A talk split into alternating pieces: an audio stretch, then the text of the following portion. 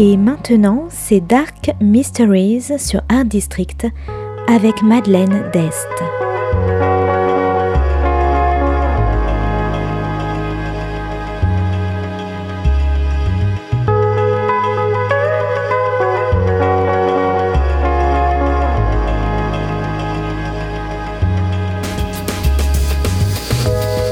Welcome to Dark Mysteries, a book review show devoted to crime, mysteries, thrillers, and the dark side of human nature.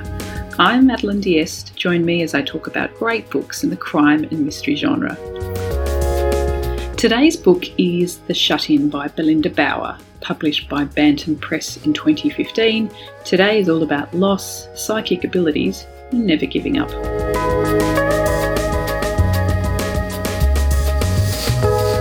Now, to begin with, the expression shut eye refers to a real psychic. Apparently, in the psychic community, an open eye means a charlatan without any actual abilities. So, on to the story. Four year old Daniel Buck went missing five months ago. The front door was left open, but his last five steps were recorded in concrete. He ran across a freshly laid footpath and then disappeared, but his footprints remain in front of his house. His mother Anna goes out every day, whatever the weather, to clean the footprints. This is her last connection to her little boy, and there are no leads to his whereabouts. Anna is lost in her grief and spends her days obsessively cleaning.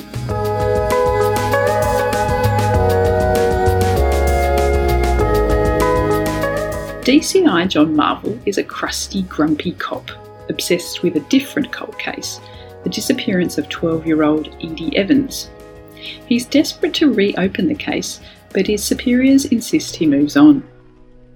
And he's also on the wagon, so every day is a battle to keep away from the pub. Marvel is asked by his boss to do him a favour, and Marvel sees an opportunity for a promotion or to reopen the Edie Evans case. But his boss wants him to investigate his wife's missing dog. He reluctantly agrees.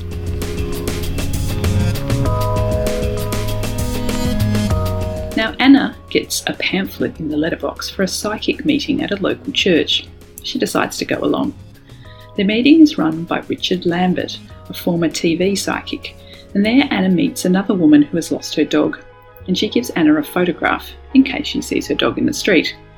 And this is where the stories intertwine. This is the same dog that Marvel is looking for, and the psychic Lambert was also engaged by Marvel as a last ditch attempt for clues in the Edie Evans case. But he came up with nothing, taking the money and antagonising Marvel in the process. But the photo of the dog triggers something in Anna. She starts to get visions. Does she know where Edie is? And will Marvel believe her? Now, The Shut Eye is a really engrossing thriller. The characters drew me in, despite some of the cliches, which I'll go into. Now, Anna is traumatised and fragile, walking the fine line between reality and madness, mainly on the madness side. But in her grief for her son, she has nothing to lose and nothing to prove.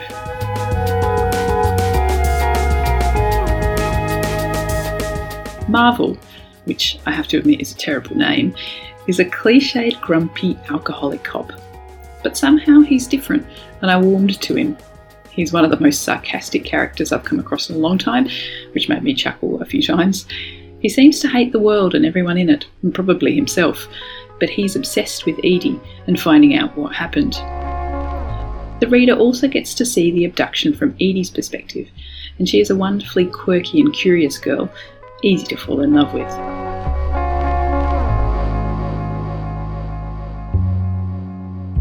Now, along with the usual plotline of abductions of children, there is a storyline about human trafficking, which becomes more important as the story continues. The Shut explores the trauma of being taken away from everything familiar and how that can affect someone's mind. So, if you like crusty old cops, imaginative children, the fine line between sanity and insanity, lost dogs and psychics, I recommend The Shut by Belinda Bauer.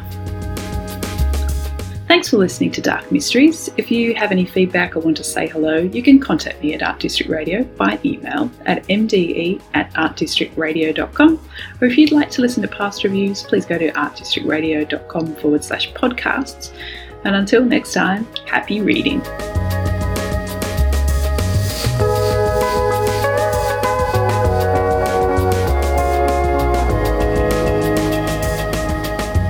C'était Dark Mysteries sur Art District, la chronique en anglais de Madeleine Dest qui nous vient directement d'Australie.